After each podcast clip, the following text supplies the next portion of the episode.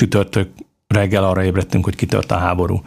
Na most az öltöző folyosón, ha valaki látta volna az Iván Petráknak az arc kifejezését, tehát az, az falfehér volt, a, a, a szülei, a, a, a rokonaik azokon a területeken laknak, egyszerűen nem is volt más lehetőségünk, mint hogy nem tudták, hogy mi van. A Makarenkónak a, a felesége két nappal előtte utazott vissza Kievben, Kievben ragadt, és ugye csütörtök reggel volt ez az egész szituáció, 11-kor edzettünk, nyilvánvalóan nem voltak olyan állapotban, hogy ők edzeni tudjanak. Másnap volt a meccs, és akkor abban arra döntésre jutottunk a, a Mikhail Borisszal, hogy, hogy erről a meccsről el kell őket engedni. Ez a jobb felső pipa, a Mandiner sportpodcastja. Itt mi írjuk a játékszabályokat. A jobb felső pipában talált Saló István, a korábbi 13-szoros válogatott, és jelenleg a Mórfehérvár FC sportigazgatója vendégem.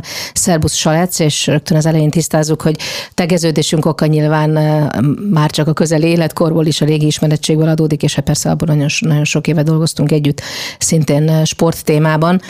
És és köszönöm, hogy eljöttél, mert valóban ebben a pillanatban azt gondolom, hogy nem hálás dolog beszélni egy olyan csapatról, amely sokaknak a kedvence, amely akár a játékos állomány alapján messze nem ott kéne, hogy legyen a bajnokságban, és most, amikor beszélgetünk még egy fontos kupaforduló előtt vagytok a legjobb négy közéjutásért, úgyhogy még, még mondjuk van reménysugár, hogy ez a szezon jobban alakuljon, ahogy. Hogy indulhat úgy a tavasz, hogy öt egymást követő mérkőzésen ez a csapat ez veszít? Én azt gondolom, hogy a, a Molfehérvár legutóbbi bajnoki címe ugye három és fél évvel ezelőtt volt, és, és azt, a, a, azt a sikert nem sikerült úgy meglovagolni a, a Vidinek, hogy, hogy hosszú távra meghatározó csapat legyen. A, ahhoz képest, ahhoz az állapothoz képest ugye megérkezett egy nagyon erős rivális, így sokkal kiegyensúlyozottabb lett és kielezettebb a bajnokság. A rivális a Ferencváros A Ferencváros, igen, uh-huh. és, és ők ugye a következő évben bajnokok lettek, kijutottak az európai porondra, és nagyon jó sáfárkodtak ezzel a lehetőséggel, míg a Vidi valahogy elvesztette a, a, azt a lendületét, és, és elindult egy, egy visszaesés a, a, a klubnál, amit a mai napig nem sikerült megállítani. Igen, na most ugye az ember mindig azon gondolkodik, hogy a, hogy a visszaesés spirálja hol kezdődik, és, és vajon mi az a végpont. Nem vagytok már szerinted az alján ennek a, ennek a pillanatnyi helyzetnek? Nyilvánvalóan a közelmúltbéli edzőcsere azt célozta, hogy ennek vége legyen, de jelen pillanatban ugye még ugye két vesztes meccs a mérleg pillanatnyilag. Szerintem a, a, a kupa meccsünk választhathat erre, mert ha nem tudunk tovább jutni a, a, a kupába a másodosztályú Eto ellen, akkor, akkor ez azt jelenti, hogy még nem értük el a mélypontot. Nyilvánvalóan most nem arról beszélünk, hogy a csapatnak milyen a képessége, alkalmas-e ilyen vagy olyan célok elérésére, hanem egy teljesen mentális zuhanásról beszélünk, mert amikor egy ilyen minőségű csapat ennyiszer kikapott, ott, ott nem, nem a képessége van elsősorban probléma, nem az akarattal van, hanem egyszerűen aki valaha sportolt, azt tudja, hogy, hogy, hogy lehet ilyen időszak, amikor, amikor minden másik oldalra billen el, és, és nagyon sokkal többet kell azért tenni, hogy ez visszabillenjen, mint amikor az ember jó paszban van, és magas érti időnként, hogy hogy nyert, de, de, de jönnek a győzelmek, és most a teljesen a másik oldalon van. A legutóbbi mérkőzésünk is abszolút arról szólt, hogy szerintem ez egy jó meccs volt, jól, jól is játszottunk, vezettünk 2-0-ra, Szerintem az elmúlt tizenvalahány évben nincs az a vidi csapat, ami ezt a meccset ne nyerte volna meg de most itt tartunk jelen pillanatban, és ebből kell felállni. Még akkor nem te döntöttél erről, amikor ugye Szabics Imrékkel elindult sokak szerint a szakmában egy, egy, egy nem jó irány. Ugye Szabics Imre volt tulajdonképpen a vezetőedzője a csapatnak, Torgelle Sándor segített talán a támadó munkában, és Juhász Roland pedig a védekezésben. Három nagyon fajsúlyos név, még, még aktív éveikre emlékszünk, és hát ugye Szabics Imre is azért az osztrák válogatott másodedzői pozíciójából jött ide, mi lehet, ugye te csináltad magas szinten ezt a sportot, külföldön éltél, tanultad, nagyon-nagyon sokféle aspektusát ismered.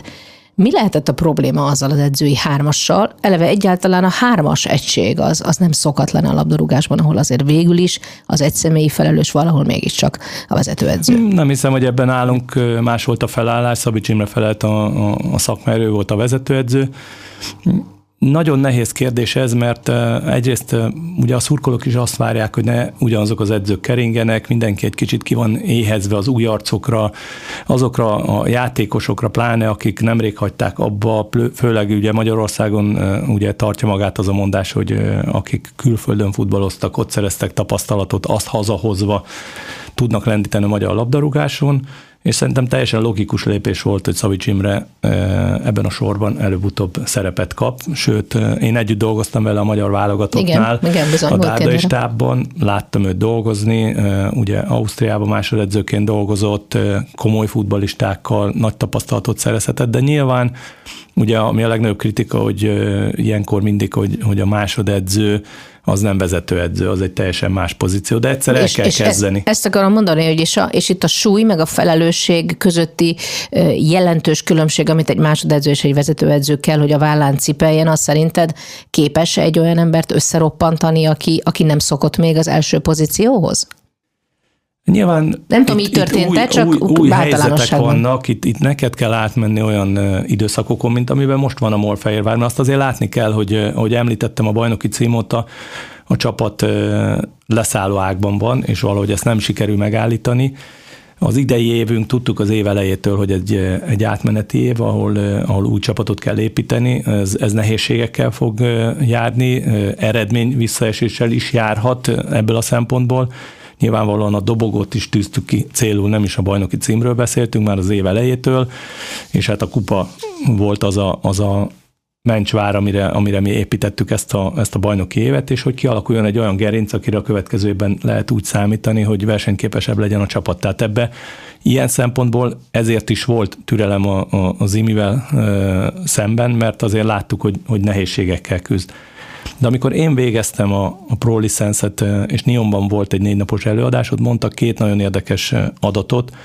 Az egyik egy olyan mondat, ami úgy megmaradt bennem, hogy a futballban minden megvehető, kivéve egy a tapasztalat. Uh-huh. Tehát azt át kell élni, tehát teljesen más vezetőedzőként megélni ezeket a dolgokat, mint adott esetben másodedzőként, ahol aposomnak van egy jó mondása, hogyha bemegy virágot venni, akkor mikor már majdnem kész a csokor, még tudja mondani, hogy még egy szálat tegyünk hozzá, mert azzal jobban tetszene, vagy, vagy a kész csokorból vegyél el belőle, vagy az tetszik, vagy nem tetszik.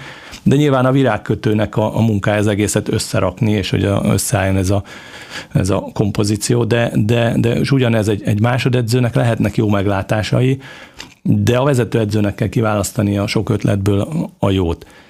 Ráadásul ugye az Imre maga mellé választott két rutintalan pályakezdőt. Ugye Már az edzői, edzői igen, minőségben rutintalan. Igen, igen a, a Torgás és a Juhászolit, akik tényleg a pályán nagyon erős karakterek voltak, de az edzői szakma az egy más dolog. Ugye elhangzott olyan kritika velünk szemben is, hogy ugye Huszti Szabolcs Debrecenből meneszt felett, Fehér Csabi a válogatottnál, illetve az MLS-ben nálunk a, a, ez a hármas, és hogy, hogy ezzel kvázi elherdáljuk azokat a, az értékes embereket, akik a, a következő edzőgeneráció lehetne. És nem? És, és értem, ér, érzem a, a kritikának a súlyát, de ahogy, ahogy fel kell építeni egy fiatal játékost, és, és annak megvan a, a menete. Nagyon kevés játékos tud azonnal szintet ugrani, mint hogy nagyon kevés edző tud szintet ugrani, hogy Dárdai Palit említhetem, aki U15-ös edző volt a Hertánál, majd írtán a válogatott szövetségi kapitány lett, és azonnal tudott teljesíteni. Nagyon kevés van, és a világ labdarúgásában is látjuk ezeket. Tehát egy picit ahogy említettem, megvan nekünk a felelősségünk, hogy talán türelmetlenek vagyunk, talán mi is gyorsabban akarjuk ezeket a srácokat bevonni és bedobni a mély vízbe, mert keressük az újat, keressük a, a, a, a frissítést, de a másik oldalról ők is ugyanilyen türelmetlenek, mert, mert ők sem mennek el alacsonyabb szintre utánpótlásba dolgozva, és azt mondani, hogy 5-6-8 év alatt felépítem magam, és, és Tehát, ha jól kerül. értem, akkor mindenki rögtön elsőosztályú csapatnál igen, akar vezetőedző lenni, mert igen. az a cool, mert az a, az a nagy dolog, mert igen, az a szakmailag mert, mert elismerés? Érzik, igen, mert ők is úgy érzik, hogy, hogy, hogy ők már megérkeztek erre a szintre, és, és, és ezek szerint nem biztos és volt másik érdekes statisztika, amit Nionban mondtak, hogy akkor megvizsgálták az elmúlt húsz évet az angol labdarúgásban, és azok a menedzserek, akik először munkát kaptak, 65%-a soha többet nem kapott még egyszer vezetőedzői állást. Tehát, hogy ez egy brutális szám, tehát, hogy tényleg jó meg kell gondolni, hogy amikor beleugrasz, akkor az eleje jó sikerüljön, mert, mert nagyon nagyot lehet zuhanni vele. Tehát, hogy, Ki is lehet kerülni a szakmából, ha jól abszolút, értem. Így, uh-huh. abszolút így van, úgyhogy Úgyhogy nyilván én sokat gondolkodtam ezen tényleg, és uh, szerintem imivel elmentünk a falig, mert azért látnom nap mint nap, ahogy dolgoznak, amekkora energiákat mozgatnak, nagyon magas munkamorál jellemezte őket, nagyon lelkesek voltak, de egyszerűen sajnos az eredmények nem jöttek, és, és, és nem, nem, nem tudott tovább várni. És nem lett volna szerencsésebb egyébként ugye az átigazolási időszakban uh, Mihály Boriszt ide hívni, hogy esetleg akár még uh, lett volna komolyabb beleszólás abba, hogy mondjuk milyen játékos állományjal kezdi a tavaszt? Télen ugye mi is beszélgettünk erről ugye a tulajdonosokkal, hogy, hogy hogy most kellene váltani, vagy, vagy, vagy mi legyen a lépés. Akkor abban maradtunk, hogy télen szeretnénk úgy is igazolni, erősíteni a csapatot, eltelt fél év, együtt dolgoznak imiék a csapattal, és ez megfordulhat ez a tendencia. Ráadásul az utolsó négy meccsből hármat megnyertünk, tehát az őszt önmagunkhoz képest, tehát amilyen hányattatott őszről beszélünk, az ősz végén az eredmények megfelelőek voltak. Nyilván úgy kalkuláltunk első meccs, puskással játszunk, fontos meccs, abból jó ki tudunk jönni, utána hazai pályán a Debrecen, abszolút nyerhető mérkőzés, úgyhogy, úgyhogy erre kalkuláltunk. Ami bekövetkezett, erre senki nem gondolt, meg, meg, meg hát, ahogy te is említetted a, a statisztikát, hogy, nem is volt rá példa, tehát ez annyira hát 20, ritka. 24 éve volt ilyen. Annyira ritka, de úgy összességében azt mondom, hogy én visszanéztem a, a tavalyi évben a Budafoknak volt öt veresége zsinórban, amikor, amikor már elszállt a, a bemaradási esély, teljesen szétesett a csapat, tehát ez az annyira ritka, hogy hogy, hogy dolgoztam kisebb csapatoknál, ott se fordult elő öt vereség zsinórban, mert, mert, mert a foci istene, vagy a, a, a láthatatlan kéz, hogy a gazdaságban is mondjuk, az mindig működik, tehát mindig fordul egy idő után, és, és, és most, most mi olyan spirálba kerültünk, amivel nem tudtuk megfordítani egyelőre, de biztos vagyok benne, hogy meg fog fordulni, mert, mert, mert, mert mondom, ez a törvényszerűség. Érdekel engem a lélektana, hogy amikor egy ilyen, tényleg elindul egy ilyen spirál, és valóban érezhető, hogy nem lehet megállítani, akkor például hogyan ültök össze Szabics Imrével? Már ilyenkor úgy találkozik mondjuk a sportigazgató össze a vezetőedzővel, nem tudom, ott van ilyenkor a tulajdonos, hogy mindenki lehajtott fejjel tudja, hogy ezt ki kell mondani, akkor most vége? Hogy zajlik egy ilyen folyamat? Maga a folyamat ugye amikor az ember belemegy egy ilyen szituációba, azért sokszor voltam ilyen helyzetben, különféle kríziskezelésben az elmúlt húsz évben, ugye sportvezetőként az első tíz évenben ugye leginkább a pénzügyi nehézségek hozták ezt, amikor az embernek állandóan az öltözőbe kellett menni, tartani a lelket a srácokba, hogy, hogy még bírják ki, majd jön a fizetés, mindent elkövetünk, stb. stb. Az, az azért volt egy nehéz szituáció, utána ugye dolgoztam mondjuk egy Zalaegerszegen, ahol a kiesés ellen kellett küzdeni, és többször jött ez a negatív spirál. Többféleképpen lehet erre reagálni. Ugye a közvélemény mindig abban gondolkodik, hogy hú, valakit most ki kell rúgni, meg kell büntetni. Én erre mindig azt mondom, hogy azért valamilyen szinten mi a nemzetközi futball fele megyünk. Tehát azt nézzük, hogy ott hogy működnek a dolgok. Úgy építünk stadionokat, úgy építünk akadémiákat, azt a szintet keressük. Én nem nagyon láttam még olyat, a nemzetközi fociban, amikor mondjuk a Real Madrid kikapott a Sheriftől hazai pályán, a moldovai csapattól, ami, ami szerintem a, a futball történelem egyik legnagyobb égése, amit Igen. valaha láthattunk. De én nem láttam, nem is volt olyan régen. De nem láttam másnap, hogy három embert elküldtek a, a B csapatba, vagy lélektelen játékán megbüntették volna a, a, a, a csapatot.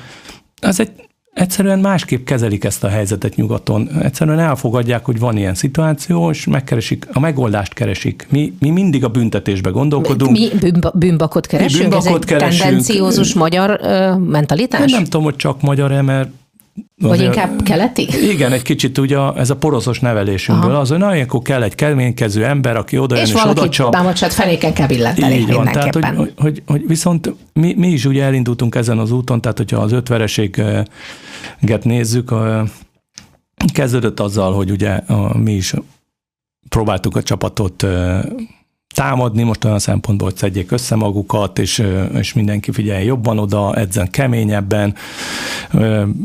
Volt, hogy egy-egy játékosnak a fegyelmezetlenségét jobban kiemeltük, komolyabb büntetést kapott. Aztán a büntetésnek át... egyébként működik a lélektana, hogy akkor valaki most úgy érzi, hogy júj, a legközelebb ezt mindenképpen el akarom kerülni? Nagyon érdekes, mert a, sokszor érzem a csapaton is, hogy amikor így nagyon nem megy, akkor úgy, úgy várják, hogy, hogy oda csap. Tehát, hogy olyan, én is voltam úgy játékosként, hogy, hogy amikor úgy, úgy, úgy nem ment, akkor úgy vártam, húztam be a nyakam, hogy na, jön az edző, leszúr minket, jól leszúrt minket, és az úgy fel is oldoz egy picit, hogy na, túl voltunk rajta, megkaptam a, a, a fekete levest a nyakamba, és akkor most új úterővel ugorjunk neki. De van olyan szitu, és, és most már a Vidi szerintem abban van, amit az elmúlt két hétben, amikor, amikor, amikor bemegyek az öltözőbe, látom a srácokat, amikor ez az apátia ül inkább ki, ez a, ez a, ez a kétségbeesés, hogy, hogy, hogy, hogy mit csináljak még, mit, mit, mit, mit, hány sprintel fussak többet, és, és akarják tényleg, most már nagyon akarják, és ennél aki sportol tudja, tehát mindig a, a szurkolók azt, azt feltételezik, hogy a sportoló nem akar nyerni, hogy őt nem zavarja a kikapunk, hát ez, ez butaság, tehát hogy, hogy, hogy, hogy a, szort, a sportolónak ez az élete, tehát hogy, hogy hogy, hogy, hogy, hogy, hogy ő nyerjen, hogy ő a karrierje szempontjából létfontosságú, és neki se jó ez, hogy minden oldalról kapja folyamatosan kritikát. Tehát mindenki nyerni akar, mikor odaér. És ezt látom a csapaton is, hogy a kérdően néznek, hogy na most mit, mit, mit csináljunk még? Mond, hát de nem, olyan, nem... Olyannyira, olyannyira, hogy ezek ki kell térnünk egy általam sosem látott jelenetre. Nikolics nem annyi gyakorlatilag egy, egy klasszis, ugye? Tehát volt Amerikában gólkirály, Lengyelországban, Lengyelországban gólkirály. Nyugodtan mondhatjuk, hogy, hogy a, a személyiségéből sugárzik a siker, ésség, a tenni akarás. Hát én még embert így kamera előtt összeroppanni, sírva fakadni, ráadásul egy, egy olyan mérkőzés követően, ahol gyakorlatilag egy rekordbeállítást sikerült elérnie, nem láttam. Ez, ez, te láttál ekkora, ekkora, hogy mondjam, lelki összezuhanást valaha?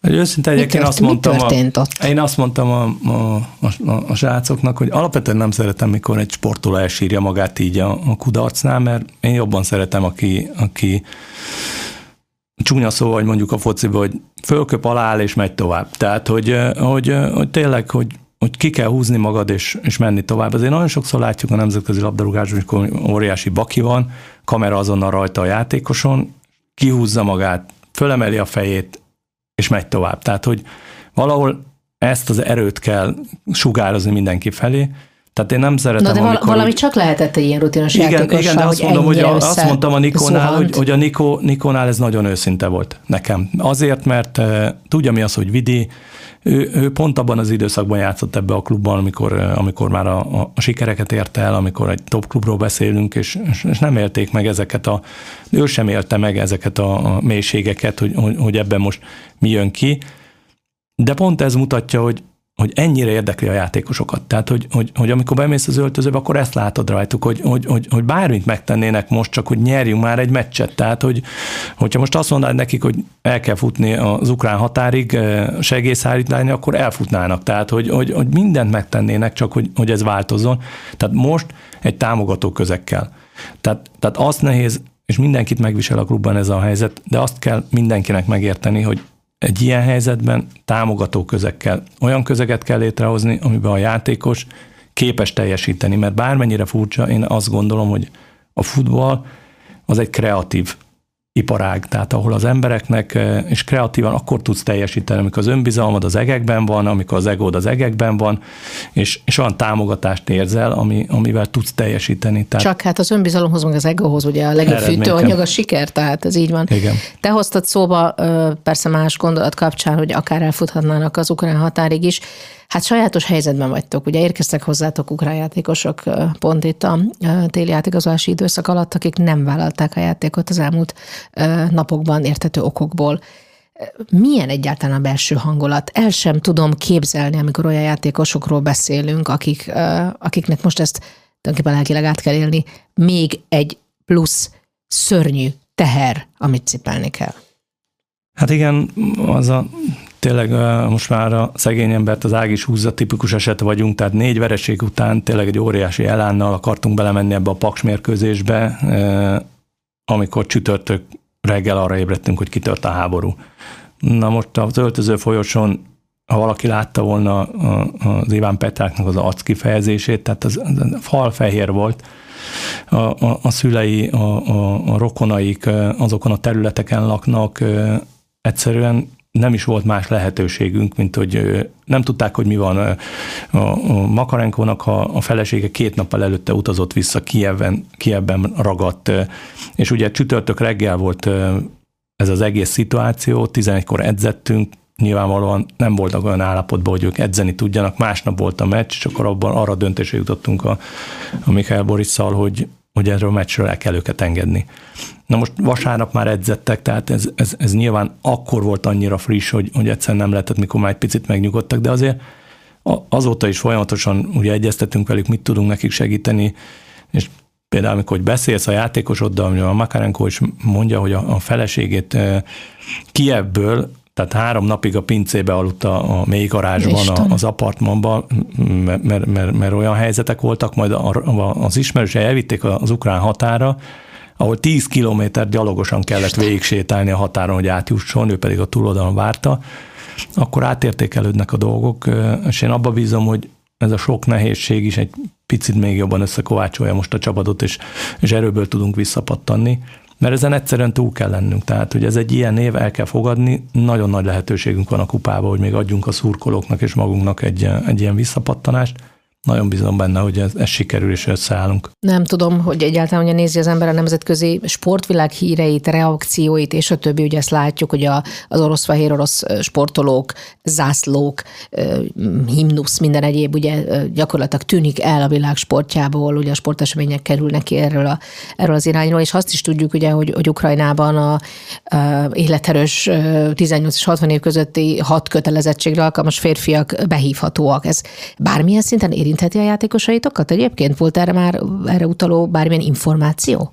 Hát beszélünk róla, hogy uh, ugye az ügynökeikkel, hogy uh, mi a helyzet, és hogy az bekövetkezhet hogy őket behívják, mert ugye az egy, az egy nagyon kellemetlen szituáció lesz. Hát mondhatnám tragikus. Így van, mert uh, van olyan ugye edző, a, a Moldáv csapatnak, a Zservinek az edző, aki magától beállt ugye a, a, a seregbe, és segíti a, a, a, a az ukrán honvédelmet, de, de lehet ugye a játékos, hogy ő lelkismereti okokból nem akar részt venni egy ilyenbe, viszont nyilván olyan kötelezettségek vannak, ami később nekik hát állapot van igen, problémát okozhat, úgyhogy hát én nagyon bízom, hogy az nem következik be, hogy a, a külföldön lévő sportolókat is behívják, és én abba bízom, hogy azért most már lezárul ez a, ez a, ez a válság itt a szomszédban. Előfordulhat bármilyen játékosok, szereplők közötti feszültség szerinted, ami a hagyományos játék feszültségen túlmutat?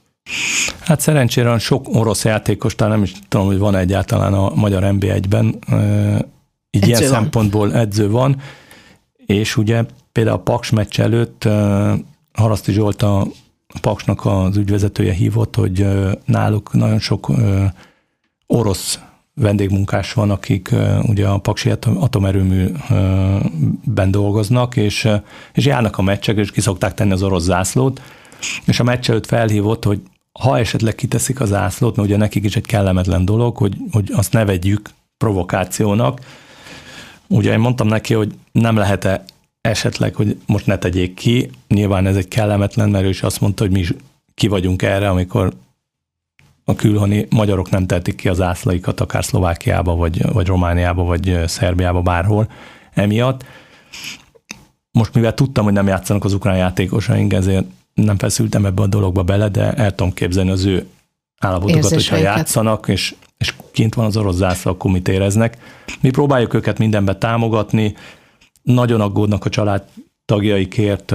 Van olyan játékos, aki mondta, hogy a szülei azok eldöntötték, hogy beállnak a, a, a, a seregbe is, és harcolni fognak, úgyhogy ilyen körülmények között nagyon nehéz eh, nekik is a futballra koncentrálni. Mi mindenben megpróbáljuk őket támogatni, és, és bízom benne, hogy eh, hogy ezt az energiát, ezt a, ezt a dühöt esetleg a, a csapat használat tudják fordítani. Igen, hát én nagyon bízom benne, hogy, hogy rövid időn belül, mint, mint mindenki ebben reménykedik, ez, ez egy rossz, rossz emlék lesz, és persze nyilván a tragédiákat nem lehet meg nem történté tenni, de, de azt gondolom, hogy borzasztó, hogy még annyi nehézség után és a világot sújtó járványt követően gyakorlatilag most egy teljesen más világégéssel kell szembenéznünk, és sajnos, hogy a sportvilágra ennek ilyen hatása van. Beszéljünk még egy kicsit, Salec, azokról a fontos dolgokról, amelyek azért meghatározzák itt a vélemény formálókat a magyar labdarúgás belvilágát érintően. Az egyik például, ugye visszatérve erre a türelmetlenségre, ami, amit éppen Sipos Jenőtől hallottam egy statisztikát, hogy állítólag alig tíz hónap jut egy edzőnek egy magyar NB1-es csapat kispadján, akkor a, a rotáció és tulajdonképpen a körbetáncolás ez normális dolog ez, vagy ez alapvetően a mai futball, tehát a Nyugat-Európában nézek is ilyen, és hol vannak már a Fergusoni idők? Hmm, igen, ez egy nagyon komoly probléma egyébként, ez, ez azt gondolom világjelenség.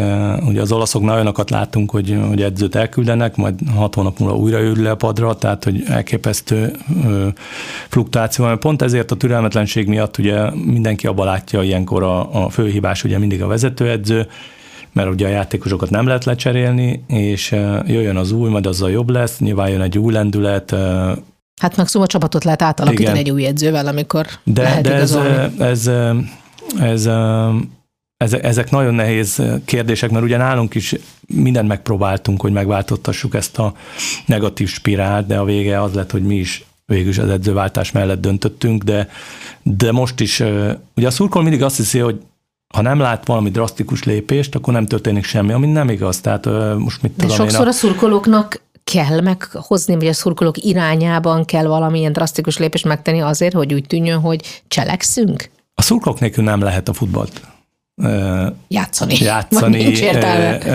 Nagyon fontos a sikerességhez, hogy, hogy egyben legyen egy klub, a szurkolók a, a klub mögött legyenek.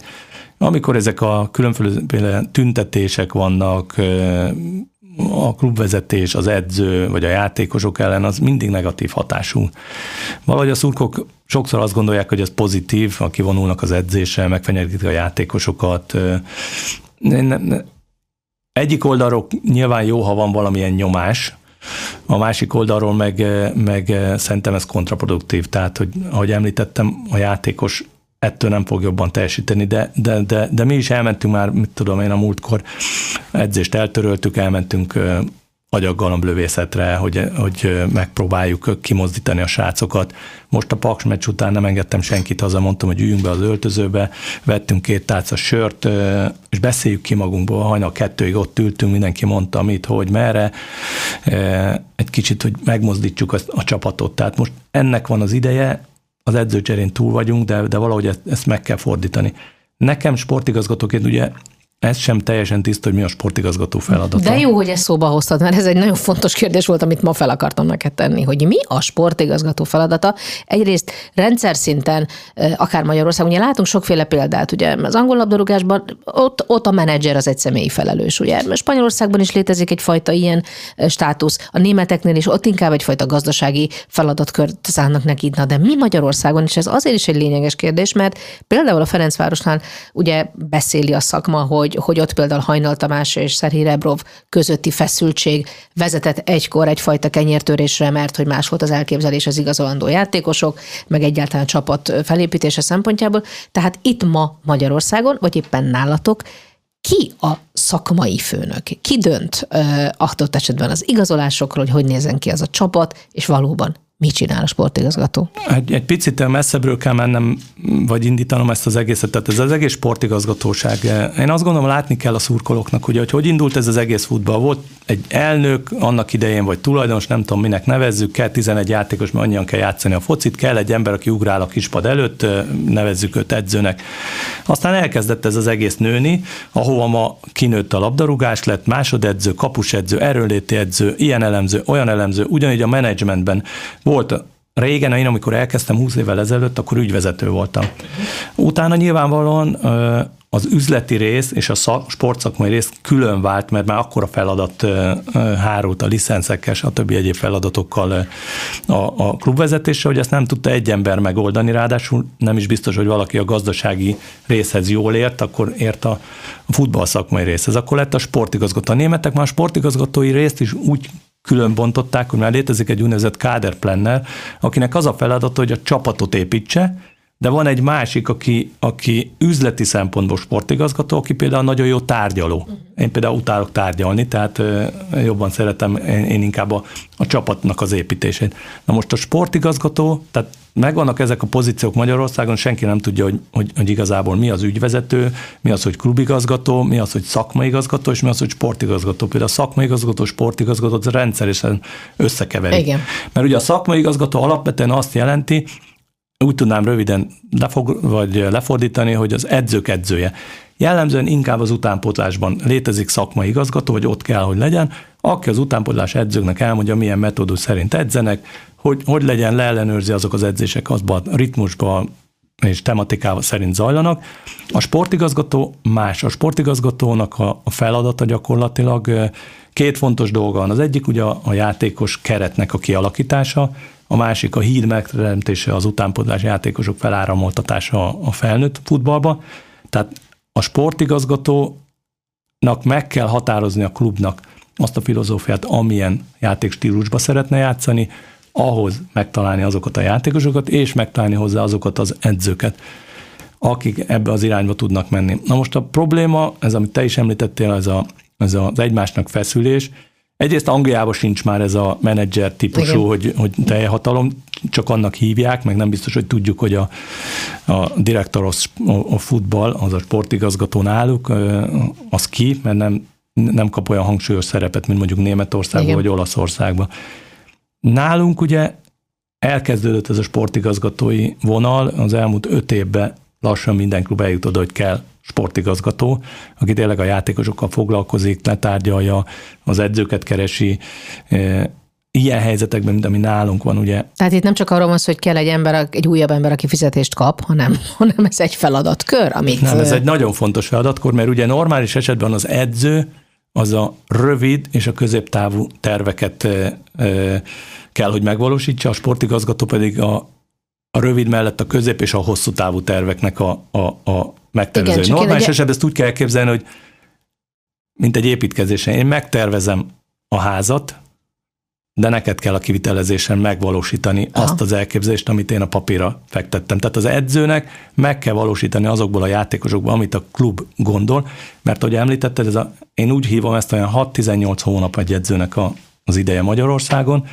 tehát pont emiatt nem tud teljesen egy, egyértelműen egy edző szeme szerint igazolni, kell egy kicsit, hogy a saját identitása legyen a klubnak, amerre mész, Amelyhez abba, egy kicsit az edző is igazodik. És az edzőnek ezek igazodnia kell. És aki nem igazodik, lásd Reprov, esetleg megy.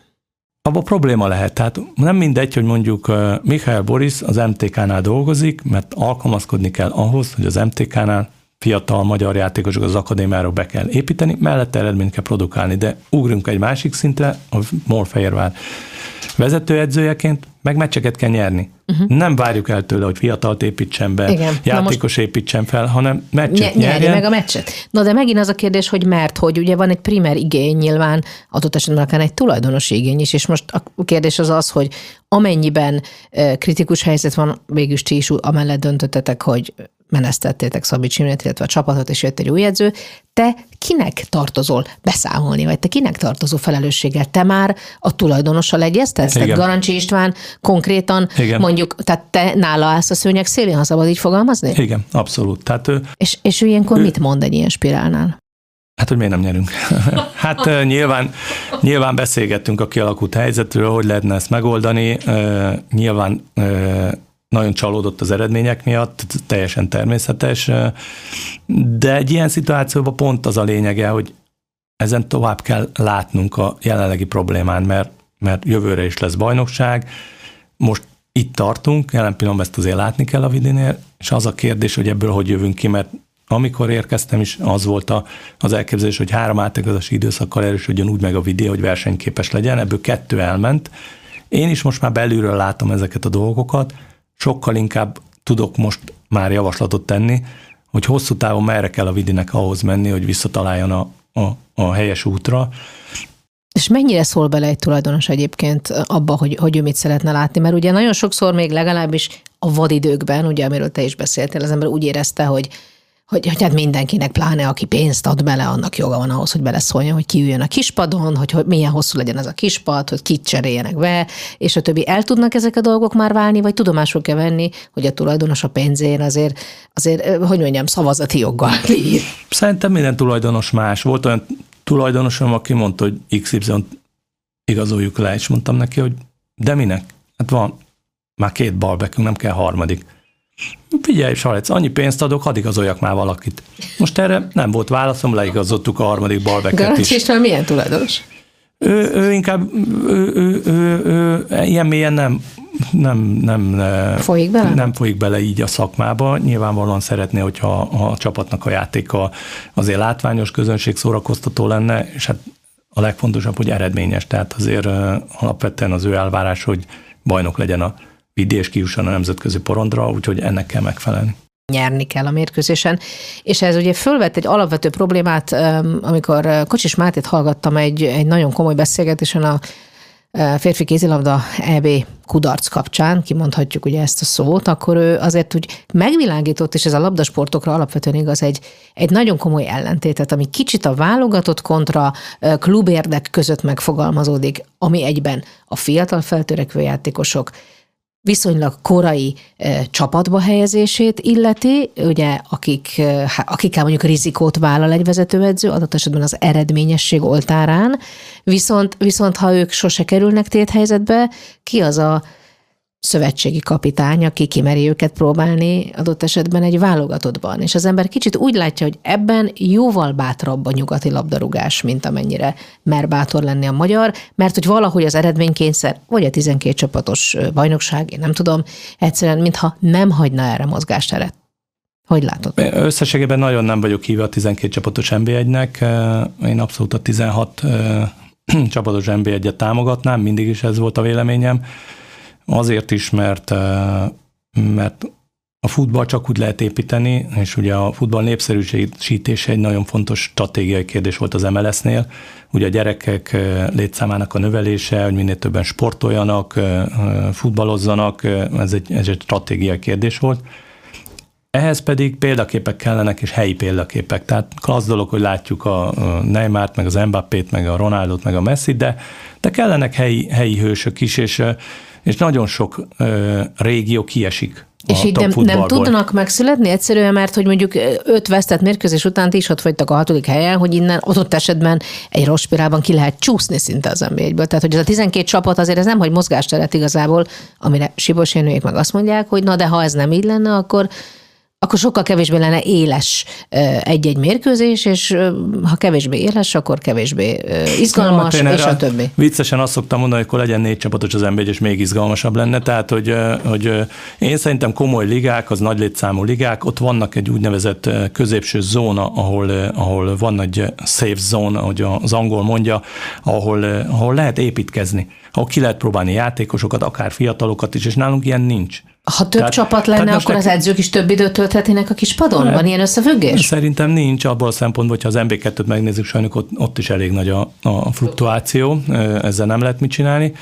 De, de én azt gondolom, hogy mindenki azt mondja, hogy emelkedett a színvonal ugye az MB1-be, amivel teljesen egyetértek. Aki így belül van, az látja, hogy két évvel ezelőttihez képest is óriási ugrott az MB1, külső szemlélő ezt nem látja, mert ugye ő, az ő szeme a, a, a Real Madridhoz, meg a Manchester Unitedhez van igazodva, most vegyük a szinteket, most azt mondom, hogy 1-től 10-ig a tízes szinten van a Real Madrid, meg a, a Manchester United, meg a, a bajnokok ligája szintje. A magyar volt kettesen, most fölmentünk négyesre, amit a benne levőknek óriási lépés előre, de külső szemlélő ezt, ezt nem látja. Tehát, tehát én mindig azt szoktam kérdezni, mit nyertünk a 12 csapatos NB1-jel. Lett több néző? Szerintem nem. Lett olyan szponzor, aki üzleti alapon a magyar futballba befektet, mert amikor a, az első tíz évem arról szólt, hogy a pénz után szaladgáltunk, mindig az jöttek a cégek, hogy nél van a magyar fociba, csúsznak a pénzek, állandó balhék, omladozó stadionok, most híre van. nincs. Igen. Tehát minden, teljesen stabil a klubok működése, teljesen szervezett, az, egyik legszervezettebb liga a miénk, én azt gondolom Európában, tehát minden időben van, helyén van, stadionok, edzőközpontok, felszerelések, a most mérkőzések már csak közvetít. Igen, azt hiányzik, de hát hogy most igazából nyertünk-e a 12 csapattal annyit, mint amit elveszítettünk azzal, hogyha csak egyszerű matek, ugye négy csapatba, ha csak 20 magyar játékos van a négy csapat keretében, akkor 80 játékost kiraktunk az MB2-be, és nagyon nehéz az út az MB2-ből. Szerintem nem nyertünk ennyit. Azok a csapatok, akik a nemzetközi porondra kilépnek, csak akkor tudnak eredményesek lenni, ha olyan komoly büdzsével mennek, mint akár a Vidé, akár a, a Fradi, akik képesek voltak bejutni a, a, a, az európai, európai csoportkörökbe. A többi csapat az első vagy a második körbe kiesik. Tehát, tehát nem nyertünk semmit ezzel az egésszel. Ráadásul ugye annyira kiélezett a, a verseny, hogy a, a legjobb magyar játékosok itthon játszanak. Tehát ha összehasonlítjuk, mondjuk nem értek veled egyet, a, hogy a nyugatiakban bátrabban nyúlnak, mert körülbelül hasonló az aránya hazai fiatalokat tekintve. Uh-huh. A külföldi fiatalokban magasabb a szám, azért, mert ők el akarnak adni játékost, uh-huh. és nyilván ezért betesznek fiatal magyarok, de a magyar, válogatott szempontjából nekünk ez irreleváns, nekünk az lenne az érdekünk a magyar válogatott szempontjából, hogy magyar fiatalok játszanak. Ehhez meg meg De ott teremteni. meg mindig azt érzi az ember, hogy ott meg, ott meg jön egy, egy ügynök, jön egy menedzser, aki meg mással akar, mint sem, hogy végre olyan, olyan korú legyen a játékosa, és éppen annyira kelendő, hogy vihesse külföldre. Mert a magyar focinak alapvetően az lenne, tehát akkor lenne jó a magyar válogatott, szerintem, hogyha mondjuk a, a 25-ös keretéből minimum 15 top 5 ligába játszana, és játszana. Uh-huh, tehát, tehát szerintem ez a cél. Uh-huh. Tehát, tehát én, én valamivel kritizáltam az utánpótlásunkat, az akadémiai rendszerünket, akkor pont az, hogy nincs meghatározva egyértelmű célnak, hogy neked top 5 ligás játékost kinevelned. És nem kell sok, minden, van 10 kiemelt akadémia, minden akadémia 5 évente egyet neveljen ki. Ha felszorzod, megvan az a 15 ember, akit mi akarunk. De nem ez a fő cél, tehát még mindig ott tartunk, hogy eredmény, meg kiesik ki, ki nem az utánpótlásba. Tehát, hogy ezt látom inkább problémának, és azok a játékosok, akik fölkerülnek az első csapatokhoz, nem készek erre a futballra. Tehát nem, nem arra vannak felkészítve, hogy ott megállják a helyüket, akár mentálisan is itt a tehetség. De, ak- igen, szó... szóval akkor már ugye nagyon sokszor láttuk azt, hogy, hogy még, még csak, csak-csak utánpotlás szinten uh, úgy ment egy darabig, viszonylag jól, meg voltak nemzetközi eredmények is, és aztán valahogy mindig akkor fogyott el a társaság, amikor ki kellett lépni a nemzetközi szintéren a felnőtt csapatok világába.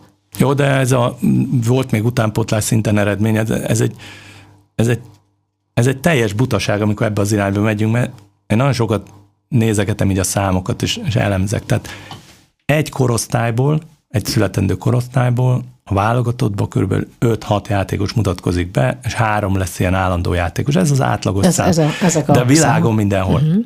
Tehát az azt jelenti, hogy ha te játszol a portugálokkal, az korosztályos csapat, meg játszik a magyar, akkor ott is van körülbelül két játékos, meg nálunk is, akiből lehet futballista. Az a különbség, hogy a, a wrestling, akiből nem lesz olyan szintű futbalista, az melyik oldalon jobb. De ettől az nem, nem előremutatóan a magyar válogatott szempontjából semmit nem mutat.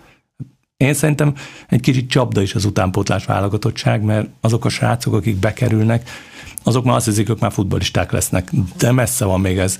Tehát én hiszek abba, hogy elmenjenek külföldre fiatalon a játékosok, mert akkor tudják fölvenni azt a tempót, azt a versenyhelyzetet, amit itthon nem, nem tudunk megteremteni.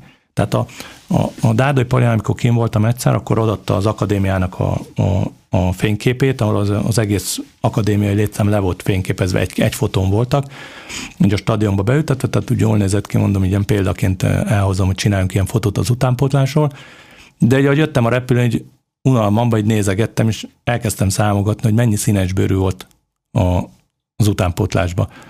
50% a színesbőrű volt, az azt jelenti, hogy még volt 10-15% biztos, akik fehér törökök vagy szerbek voltak. Tehát bár ilyen másodgenerációsok, vagy harmadgenerációsok? Igen, tehát hogy az azt jelenti, hogy, hogy ők már ott a nemzetközi szinten vannak a magyar gyerekek, azzal a fajta fizikai és mentális különbséggel, amit mondjuk Hátránya, egy afrikai... Mondjuk igen, ki? Ami, Hátránya? Igen, hát amivel mondjuk egy afrikai játékos, vagy egy, egy szerb mentálisan, vagy egy török rafkóssal nem találkozik a magyar játékos, uh-huh. mert egymás közt vagyunk, nyilván ezt nem lehet megoldani, mert nálunk ez... ez és nem ez... az a feladat, hogy be kell hívni minél több külföldi játékost, akik ugye itt tanítják meg őket törökül, meg, meg szerbül, nem, meg érted nem a pályán. megoldani, ezért kell kimenni, hogy, hogy, hogy Szoboszlai Dominiknak ki kellett menni 16 évesen, sőt ő már előbb kinedzett a Salzburgnak, hogy fölvegye azt a tempót, mert ő ott már rögtön találkozott azokkal a játékosokkal, mert 16 éves színesbőrű játékos, egy sokkal érettebb, nagyobb sebesség, dinamika, fizikai erővel találkozik a magyar játékos. És most nem arról beszélek, hogy belőlük lesz a játékos, hanem mondjuk a német gyerek, az találkozik már tíz évesen Értem, ezzel tehát, a fajta jelenséggel magában, jelenséggel, a pályán, ezzel a versenyhelyzettel, és ebben a magyar gyerekek hátrányban vannak ilyen szempontból. Ezért hiszek abból, hogy ki kell menni külföldre, aki még nem állja meg a helyét. Jó példa volt Csön Szabélyes, de hazajön, játszik egy-két évet itt, és újra el tud menni külföldre. Szerintem ezzel mi nem veszítenénk. Értem a felvetést, de nem látom még mindig, hogy azt keressük, hogy hogy lesz nekünk 15 top 5 ligás játékosunk hogy ehhez 10 csapatos nb kell, 20 csapatos nb kell, 10 kiemelt akadémia kell, 20 kiemelt vagy egy se, ezt kellene szerintem nekünk felmérni, mert ez lenne az a helyes út, amit meg kéne határozunk, hogy így fogunk oda jutni. Mert amíg ezt nem csináljuk meg, addig szíthatjuk a klubvezetőket, meg mindenkit, hogy miért nem teszi be, vagy az edzőket, de, de nem, nem, tud, nem tudunk jelentős változást hozni. Úgy érzem, hogy itt, itt a alapvető stratégiai, hogy mondjam, irányok tisztázására volna szükség, ami ezek szerint nem zajlik a magyar labdarúgásban, mert az azért örvendetes, hogy ahogy mondod már, kitűnő körülmények között lehet tulajdonképpen játszani, csak ugye mindenki azt várja, hogy oké, okay, gyerekek, már van stadionotok, már van, minden van, rendezettek a viszonyok, ki vannak fizetve a fizetések, méghozzá igen magasak, tessék szívesen végre játszani, jól, közönség szórakoztatóan. Szóval, hogyha ha nincs ez a stratégiai, hogy mondjam, út nagyjából így előrevetítve, akkor mi fogja meghozni ezt a változást? Hát mi abban bízunk, ugye, hogy bár ez senki nem ért egyet, általában kívülállok, hogy, hogy javult, nagyon nagyot javult az infrastruktúra és a, a képzés minősége is. Tehát azért a mai magyar edzők, ugye a TAO rendszer sokat van szidva, Sokat vitatkozom, hogy a, a, a, akik szidják a TAO rendszert, hogy nem értitek, miről beszéltek, most hagyjuk a stadionokat, tehát hogy azon most lehet vitatkozni, hogy mennyi kell, meg mekkora, meg nem tudom, de alapvetően a TAO rendszernek azt köszönheti a magyar sport, hogy a gyerekeinknek a sportlását biztosítja. Tehát, tehát amikor az én fiam még játszott, és 96-os, tehát 26 éves, tehát nem olyan régen Újpesten, akkor, akkor az őszi időben már a, a Cérna pályán, hát a földes pályán a térdigérő gazba kellett edzenie, mert ott volt egyedül villanyvilágítás. Tehát ez már nincs.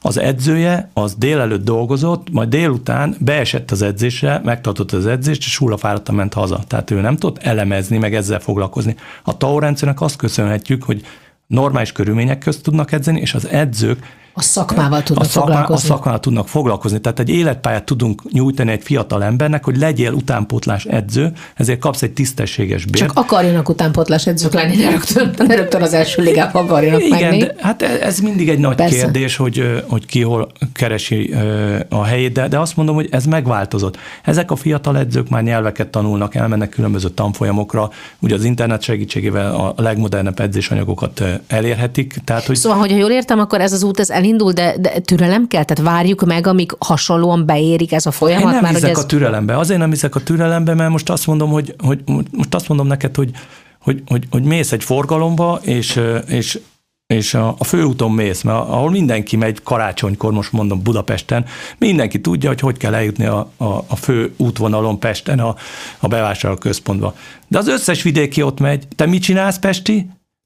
Tudod, a, tudod a kis utcát, kis és, el, és ott jutsz előrébb. Tehát nekünk má, valami mást kell kitalálnunk, mert u, u, tehát ugyanúgy dolgozunk, mint a nyugatiak, de nagy lemaradással sose fogjuk utolérni őket, mert ők is fejlődnek. Világos, tehát hogy Sőt, mindig, az mindig érződik ez a, ez, a, ez a fajta különbség, amit nagyon nehéz. Ezért hiszek abban, hogy sokkal nagyobb hangsúlyt kell fektetnünk az egyénekre, és azt kell meghatároznunk, hogy, hogy mi ugrunk egyet, és 15 top 5 ligás játékosunk legyen. Nézzük meg, hogy tudjuk eljuttatni. Ne azt nézzük, hogy a Sallai Rolandért mondjuk mit tudom, hány millió eurót lehet kapni, hanem azt nézzük, hogy ő hogy jut el a top 5 ligába.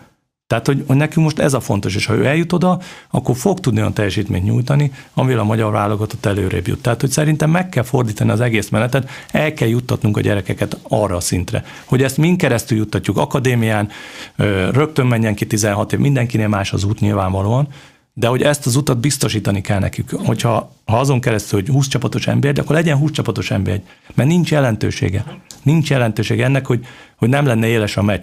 Hát én végigcsináltam, a, ezt szoktam mondani az MLS-be, hogy, hogy én a Zalaegerszegen végigcsináltam az MB2-be, a 20 csapatos MB2-t, Egyetlen egy laza meccsünk nem volt. Aha. Tehát ott végig kellett a vasast, most ha valaki, valaki megkérdezi a vasast, hogy van olyan meccs, ami, ami laza, laza? pedig 20 csapatos, és ugyan nagyobb izgalom van az MB2-ben, hogy ki lesz a bajnok, meg ki esik ki, mint az MB1-ben. Ami azért nem, az meg nem jó, mert ennek nyilván nem Az MB1-ben csak az mindig a, az elmúlt években, hogy ki esik ki. Esik ki. ki. De, Beszéljünk egy kicsit a sok, hogy mondjam, kellemetlen és, és nem túl Még színterítő, nem, nem, nem téma mellett arról, ami igazán a szívednek kedves, ugye a, a fiat pályafutása az nagyon szépen alakul, és, és hát ha megnézzük a statisztikákat, akkor megvan az esély, hogy ti lesztek az első olyan apa-fia labdarúgó, tulajdonképpen a magyar labdarúgás történetében, amelyben mind a két játékos szerez het gólt a válogatottban. Hát ez nagy álmom nekem, hogy ez megvalósuljon. Most a Dani kapott négy lehetőséget erre, de eddig nem sikerült neki, uh-huh. úgyhogy nem tudom, mennyit fog még kapni, vagy kap és, És hogy látod, már Rossi mennyire számol vele, vagy számolhat?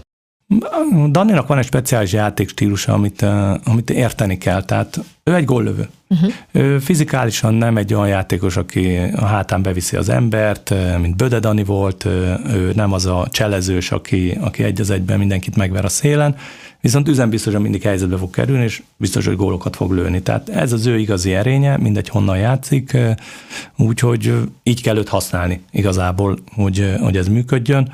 Nem tudom, hogy a válogatottban lesz erre lehetőség, mert nyilvánvalóan nehéz ellenpelek vannak, más típusú játékot játszik a csapat, de ez az ő, ő, ő stílus, az ő életpályája, és egyébként megint egy nagyon érdekes dolog, hogy nem tudom, mi lett volna belőle, ha Magyarországon marad végig. Ő egy cserediák program keretében ment el Kansasbe, uh-huh. ahol a középiskola egy évét ott töltött, és mellett a Kansas Akadémián focizott, ahol jól játszott, és figyelték utána, utána Újpesten, mikor bemutatkozott, és itt megint bejön az, hogy például szígyük a külföldi edzőket.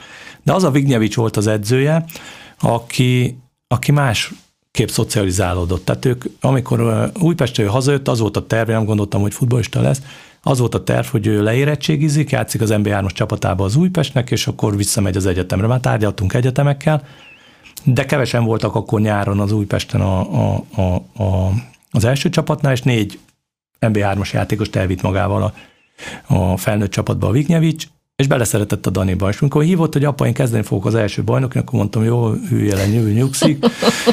Aztán mondta, hogy de apa, szerintem gyertek ki a meccse, mert kezdeni fogok. És tényleg betette. Tehát, tehát látszik a szerbekbe ez, uh-huh, a, mhm, ez a, hogy ők így nőnek föl, hogyha látsz egy tehetséget, akkor told be azonnal, uh-huh. és berakta. És ettől, ettől, benne, és, és hát ez igen. igen. És el, el, gyakorlatilag neki köszönheti, hogy ő, ő, ő, ő NB1-es, majd később ugye ma ott tart, hogy válogatott labdarúgó. Most, amikor beszélgetünk, akkor már tudjuk, hogy a Ferencváros és a Paks ott van, ugye a Magyar Kupában a legjobb négy között, ugye vagy az Újpest, vagy a Békés Csaba kerül oda, és hát nektek a Győr ellen kell pályára lépni, és nyilván te is mondtad, hogy a kupa lehet egy, egy mencsvár. A legrosszabb szenárió, ha az sem sikerül, akkor mi van? Milyen következmények jönnek még? Hát nem tudom, milyen következmények jönnek, nyilvánvalóan ez a meccs megmutatja, hogy van elejjebb, hogyha kiesünk, de, de ettől függetlenül Szerintem ennek az évnek az üzenete az teljesen egyértelmű, hogy újra kell építeni a vidit, játékosokat kell hozni, jobb játékosokat kell hozni, és, és vissza kell vezetni arra az útra, ahol, ahol tartott a vidi, de látni kell, hogy nagyon komoly rivális van a Fradi személyében, ráadásul a többi csapat is nagyon megerősödött. Tehát, Mihály Boris képes lesz ezt végigcsinálni most itt a tavasz folyamán? Én bízom benne, hogy igen. Tehát megvan az az elképzelése a játékról, a határozottsága, amivel hiszek abból, hogy ki tudja mozdítani a csapatot ebből az apátiából, és én bízom abban, hogy az egy győzelem át tudja lendíteni a csapatot most azon, hogy, hogy visszataláljunk a helyes útra.